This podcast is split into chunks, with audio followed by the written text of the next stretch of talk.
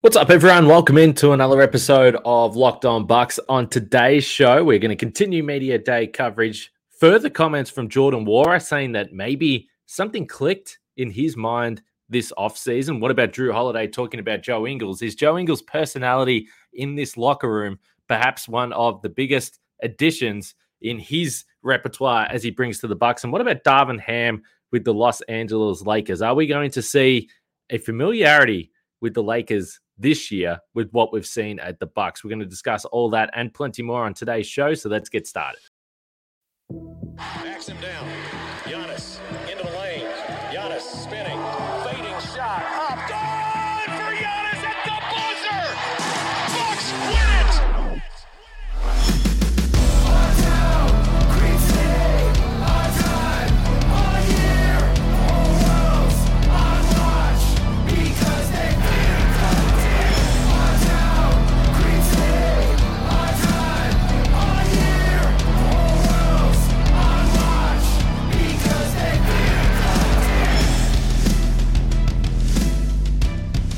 To Locked On Bucks. I'm your host, Kane Pittman. You can see and hear me on this show Monday to Friday, and also find my other work over at ESPN. Writing solo for today's Thursday episode that is brought to you by Bet Online. Bet Online has you covered this season with more props, odds, and lines than ever before. That's Bet Online, where the game starts, and I'll get into that in a little more detail later on in the show. Of course, we thank you for making Locked On Bucks your first listen or first watch of every day. Uh, if you haven't subscribed already, uh, you're making a bit of a mistake there. You certainly should do so, particularly with preseason basketball only a few days away for the Milwaukee Bucks, which is hard to believe. Uh, for everything that we discussed through the offseason when it comes to the NBA and in particular the Milwaukee Bucks, you feel like the offseason drags on forever. Then you get to media day, and then it's literally one week later that you're watching basketball, Giannis and all the uh, the key players on this Bucks team that we're excited to hopefully get back and have another long playoff run. So, just continuing to go through some of the media day coverage uh, that we've had on this podcast. If you've missed earlier podcasts from uh, earlier this week with Justin Garcia, who was there on media day, then Frank Madden and myself went through in detail Jordan Nwora's contract. So you can go back and listen to those two podcasts there and give us your feedback. We've got a question today uh, from a listener that came through on Twitter. So you can also always do that on YouTube or certainly on my Twitter there that you can see on the screen if you are watching on YouTube at Kane Pittman. So let's talk about uh, Grayson Allen a little bit here now. Uh, those that have listened to this podcast for a little while will know that I'm pretty optimistic about what Grayson Allen can potentially bring to the table this year for the Milwaukee Bucks. And a big reason why is that I think there will be a return to a role that suits him. Grayson Allen at his age, one actually one of the younger players on this Bucks roster, but at that 26, 27 year old range, I think we've seen what Grayson Allen is going to be in terms of what role perfectly suits him in the NBA system. And that is that he's a role player. Maybe not the perfect role player in for the modern NBA in terms of defensive versatility. Can you defend multiple positions? Do you have that uh, elite wing size? No, but he's an elite shooter, and I think as we've looked at the Bucks try and build a roster around Giannis in recent years, a guy like Grayson Allen, who is a knockdown shooter that we did see do that in the postseason. Yes, in the first round against the Chicago Bulls, that was his ideal role for this team in a postseason setting.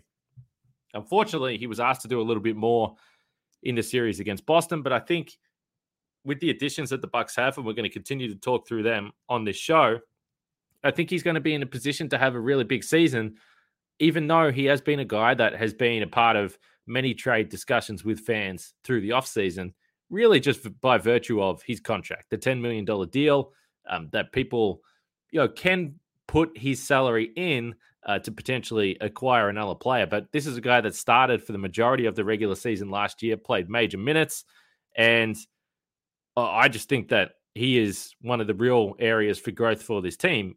We know he was caught in a sling, so he was back at Duke University, uh, going back a, a few months ago now. He was wearing a sling on his left arm, and again, this is uh, Twitter sleuths that oftentimes find these injuries, particularly in the off season. So his left ring figure, he had to uh, have something fixed. But he spoke about it on media day and said that the dislocation was so bad on his left ring finger by the end of the season that he had to actually use his opposite hand to straighten the finger, which, first of all, sounds kind of gross, kind of disgusting. It certainly sounds uh, painful. And perhaps most importantly, it does not at all seem ideal if you're all of a sudden in a situation against an elite, elite defensive team like the Boston Celtics, and you're Grayson Allen, and all of a sudden you're thrust into this role where it's like, hey, by the way, you're basically a backup ball handler. We need you to do more than just stand and knock down, catch, and shoot three. So, you know, just one of those little things. Again, uh, I'm not suggesting that this was any reason why he he played poorly against the Boston Celtics. I, I just don't think that it helps. Ultimately, I think that he was asked to do a little bit more than that. So that's the real reason. Um, but I would think for a basketball player, having a finger that you literally can't straighten on your own hand would be problematic. So that was just an interesting tidbit from Grayson Allen. Uh, again, let us know: Are you on board with Grayson Allen staying with the Bucks? Are you someone that does want him to be traded uh, for a potential package? Let us know uh, what you think about that. George Hill, we spoke about a little bit over the course of the last two episodes. There was some interesting social content that came out today, and it was basically the Bucks asking different players which teammate they would most like to dunk on or put on a poster. So, yeah, Giannis said Brook Lopez, which fair enough. One of the best rim protectors in the league. You'd like to throw down on him. I thought that was a pretty fun answer. Uh, but one little tidbit that came out because remember we've spoke a lot about George Hill's uh, health or lack of towards the back end of last season, and Jordan Nwora actually said that George Hill so Jordan Nwora said that he wants to dunk on George Hill first of all, which is you know, that's eh, we don't want to pick on the elder members of this team, Jordan. So come on, give yourself a challenge. He's also uh, one of the the smaller players in the team, so not a great answer, Jordan Nwora. Not very cool, but George Hill said that he dunked on or he tried to dunk on Serge Ibaka. Yeah, that's a challenge for George Hill to dunk on Serge Ibaka, but yeah, we have heard George Hill talk about the extent of his health concerns and his injuries. So I know there's no vision of this, but I, I honestly, you know, at the time of the season when you're just listening to hear for anything, the fact that George Hill is trying to throw down on Serge Ibaka tells me maybe he's feeling a little bit better because I would say that towards the back end of last season and particularly during the postseason, uh, I I couldn't really imagine George Hill dunking on anyone or barely jumping off the floor. So uh, he's a watch. Again, I think Bucks fans probably more excited about the potential growth of Jevon Carter. I totally agree with that at this point of George Hill's career. But if he becomes that really solid, reliable backup veteran guard again that you can really trust, uh, I think it's good. So if George Hill's trying to dunk on Serge Ibaka in September, that's interesting. I want to talk about the Los Angeles Lakers and Darvin Ham and his resume under Mike Budenholzer. We've seen some interesting things come out of the Los Angeles Lakers camp. So stick with me here because there's been a lot of critics of Mike Budenholzer over recent years and some interesting uh, quotes, uh, some interesting things that we're seeing from the Lakers training camp that I don't think Bucks fans are going to be all that surprised about. But it comes back to a narrative I've pushed for a long time when it comes to NBA coaches and how difficult it can be to choose or predict who we think uh, is going to be a great coach in this league. But first of all, I want to talk about Bet Online. Bet Online is your number one source for football betting info this season. Uh, the NFL a few weeks in now. So if you're a Packers fan from Wisconsin or across the world and listening to Locked On Bucks, you can find all the latest player developments, team matchups, news, podcasts, and in-depth articles and analysis on every game you can find. As always, BetOnline remains your com- continued source for all your sports wagering information with live betting and up to the minute scores for every sport out there. It's the fastest and easiest way to check in on all your favorite games and events, including MLB, MMA, boxing, and golf. Of course, NBA as well. A lot of NBA fans listening to this podcast. So uh, you can check out futures for the NBA. Do you think the Bucks are going to win the title? Do you think Giannis is going to win MVP? Or do you think Giannis could win his second Defensive Player of the Year award? You can find all those odds.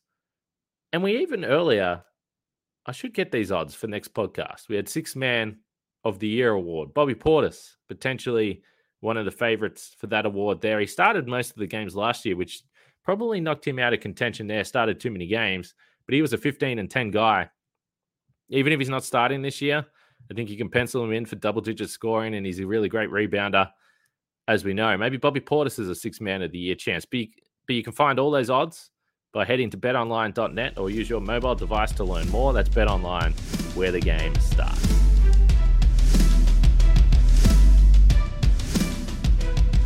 All right, gonna have a little drink here, but we want to talk about Darvin Ham and the Los Angeles Lakers.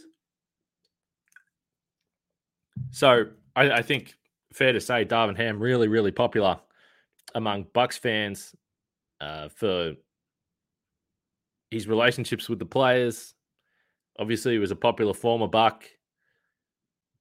And I think sometimes, and this is something I've said for a long time, I think sometimes it's easier to love the assistant coaches more than the head coaches, or perhaps let the assistant coaches slide a little bit more with what's going on on the floor, particularly with the Bucks, because he, one of the things that's been interesting, and with the way that Mike Budenholzer Uh, runs his staff, the guys that he has under him, there's not really clearly defined roles or responsibilities that at least are publicly known for fans or or people that are watching the game. So an example I would have is if you go back to the Jason Kidd days with the Bucks, and even the Jason Kidd days in Dallas right now, we know assistant coach Sean Sweeney heavily involved in the defensive principles and the defensive scheme. So I remember back to the Jason Kidd days, and it was when the Bucks obviously had their first season. They were the second ranked defense in the league.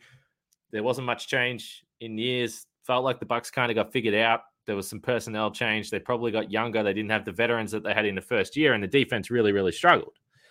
And so there was a lot of, uh, I would say, critics of Sean Sweeney and what he was doing for the Milwaukee Bucks defense. Now, with Darvin Ham, I think in general, because he's such a fan favorite, there was never really a lot of critics for what uh, he was doing for the Bucks. But there was also a lot of noise, certainly in my Twitter mentions, that you know Firebud hired Darvin Ham. Now, I would bet working under Mike Budenholzer for a long period of time that Darvin Ham is going to be a pretty good coach because everyone that's been around him, whether it is the players, whether it's uh, people that have have coached Darvin previously or been around him at previous stops that he's had, has nothing but good things to say about Darvin and what they think that he will bring. Even in a really challenging situation like Los Angeles, where you've got Russell, you've got LeBron, you've got AD, and really you've got the spotlight that you're just not going to get in a place like Milwaukee. But it's fascinating that when you listen to all the critics that have said, "Well, get rid of Bud and bring in Darvin. We need we need something different," And then uh, I've jotted a few things down that I've seen from Los Angeles training camp over the last few days. So there was a quote from Darvin Ham suggesting that he wants Anthony Davis to defend like Brook Lopez. Now, even though the the drop defense, the the heavy drop scheme that the Bucks have run, you know, clearly plays into the strengths of Brook Lopez. He's just a humongous man you don't really want him switching out on the perimeter, having to slide his feet, even though Brook Lopez would argue that he likes that challenge. The idea of having him in the paint, he's so smart, his timing is so excellent. Uh, he's become one of the best defensive bigs in the league. So when you hear that Darvin Ham says, Well, I want Anthony Davis to defend like that, okay, it tells you that, you know, the Lakers, you're going to see a lot of drop coverage. Anthony Davis is an elite defender, but you're going to see a lot of drop coverage, which has been heavily slammed by Bucks fans over the years for for you know, multiple reasons, which is fine. The next thing is the blue boxes in the practice facility. So the Lakers, uh, and you're seeing the Lakers beat writers writing about it, and they're curious about it, which for Milwaukee Bucks fans is old news. So for those that don't know, if you go to the Bucks practice facility, and it's basically evolved every year, but so last year you've got four, uh, uh sorry, four boxes around the perimeter, basically corner at the at the two breaks and then one uh, above above the break, which is essentially just guys knowing that if you're in transition, you run into those spots. That's the optimum spacing uh, for the offense, and in particular for Giannis. Last year, they introduced a box, sort of a rectangle under the basket for someone that uh, can roam in the dunker spot. We know the dunker spot's been a heavy part of the Milwaukee Bucks offense. So the fact that the Lakers are using that now, okay, so Darvin Ham's brought that from the Milwaukee Bucks and he was obviously involved in in implementing that for the Milwaukee Bucks as well. So, yeah, but the idea being that we're starting to see some things that are looking very Milwaukee Buckian uh, from Darvin Ham. The last comment was the fact that he said we don't really need LeBron and AD playing big minutes in October and November. If you remember, uh, during the regular season, right from year one, Giannis was playing big minutes under Jason Kidd. Oh, Kidd, I don't think really worried too much about managing players, managing health. I think it was more an old school mentality of get out there and play. It looks like to this point that Darvin is understanding that. Look, I know LeBron has played 37 minutes a game last year, and I can't remember who was that person that said that uh, Gilbert Arenas, I think it was, was it that was saying that Giannis, you can't be the best player in the world because he doesn't play 37 minutes a night. Yeah, logically speaking, LeBron shouldn't be at his age and playing 37 minutes a night. It's why he continually breaks down towards the back end of the season because his body has been through literally the amount of minutes that no one else in the history of the game has. So Darvin Ham is going to be managing the Lakers. So all these things put together does give you confidence that the Lakers might be able to have some semblance of system. But ultimately, I just come back to the idea that if Darvin Ham has worked under Bud for so long and said, okay, these are the systems I want to bring to the Lakers because I've seen it work. Winning a championship is really hard, but consistently, these are the things that help a team be successful in the regular season. Uh, I just think it's fascinating. And it's another reminder that the idea that well Darvin Ham's going to be a great coach, but Bud is no good was always ridiculous. It is ridiculous. I think Bud is in one of the in the top handful coaches in the league. No, he's not perfect. He's not perfect, but he's his record tells you that he's a really really good coach. And I think the and and I just think that looking at Darvin and how many things he's bringing across from the Bucks, and I'm sure you know part of it is his own implementations on Milwaukee when he was there, but it tells you this is why coaches that have been in the Spurs system under Gregg Popovich and now in the Mike Budenholzer system are continually getting jobs because Bud is really good at this. He's really good. And you always have this idea that the grass is greener on the other side. I don't think it's necessarily the case at all. There were some interesting comments from Jordan Nwora, and we've discussed him a lot on the podcast over the last couple of weeks you know, it's interesting to see that he did re-sign with the Bucks or sign an, an extension with the Bucks to stay. You know, I personally wasn't 100% sure that that was going to be the case. But even through his restricted free agency, and Jordan Nwora spoke about the fact that there was some potential interest elsewhere, but he did still spend the entire offseason with the Bucks, working out in the facility, those types of things being around the coaches, which I think is really helpful because if he is going to stick around with the Bucks, and we've spoken about the things that he needs to do to get consistent minutes, particularly on the defensive end of the ball, the fact that he is still being uh, with the coaches, get, getting the same message, not not walking away from the team and being disgruntled and saying, okay, where am I going to play? What am I going to do for myself? He's still bought into the idea of being in Milwaukee with this franchise. I think it's a huge positive. But he did say a couple of things that were interesting. And we heard Jordan Nwora last year speak a lot about the defensive side of the ball and the fact that, you know, the coaches have been, you know, harsh on him. There's a short leash. He understands what he needs to do. But he was learning on the fly. And I think it was just a really challenging position to be in when you know that the leash is really short. One or two little breakdowns and you're off the floor. It's probably hard mentally to get yourself up to play that role every single night. But he said that the message didn't really get through to him until this summer, which is interesting. Last year there was a little bit of security. He knew he was going to be back on the Bucks. There was no real suggestion anywhere that they weren't going to have him on the roster last year, despite the fact he was coming into year two as a second round pick. So maybe this year, the fact that there was a little bit of uncertainty about his future, he didn't really know where he was going to play. And maybe he would have ended up in a worse situation than Milwaukee, where he knows that he's playing with the best player in the world. He's playing under a really good coaching staff in a situation where he has a chance to play on a team that'll win and really has a legitimate chance to get minutes on this team. I am curious whether this is just talk or whether we see anything different.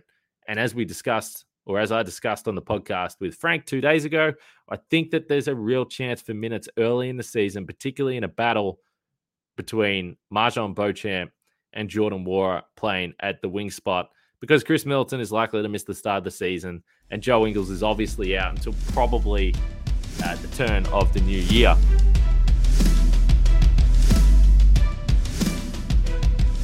Speaking of Joe Ingles, though,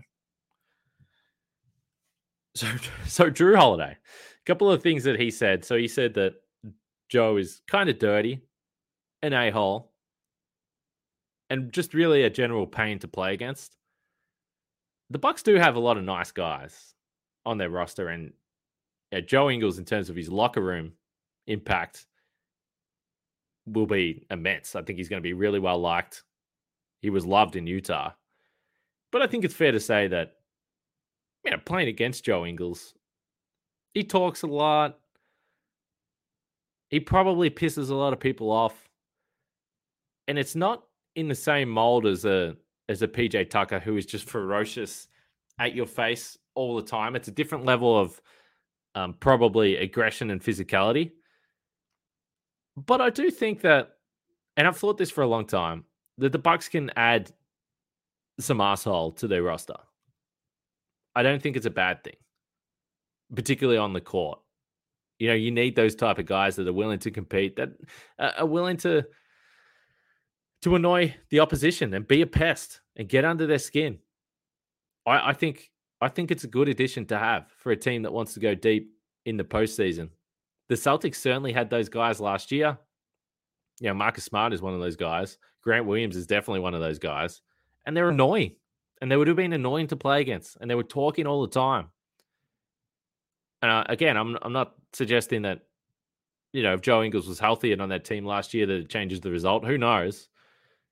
But the Bucks do have a bunch of nice guys, and that's why we love them, and that's why they're so even, and that's why every season you know that they're going to be really, really good.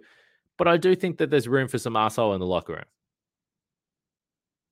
And I think that Joe's going to be loved in Milwaukee. I think the fans will love him.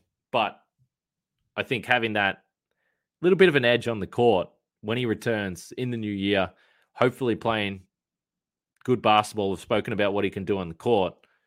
I do like the idea of having a bit of an asshole in on the court in terms of that trash talk attitude. The Bucks could use that, I think.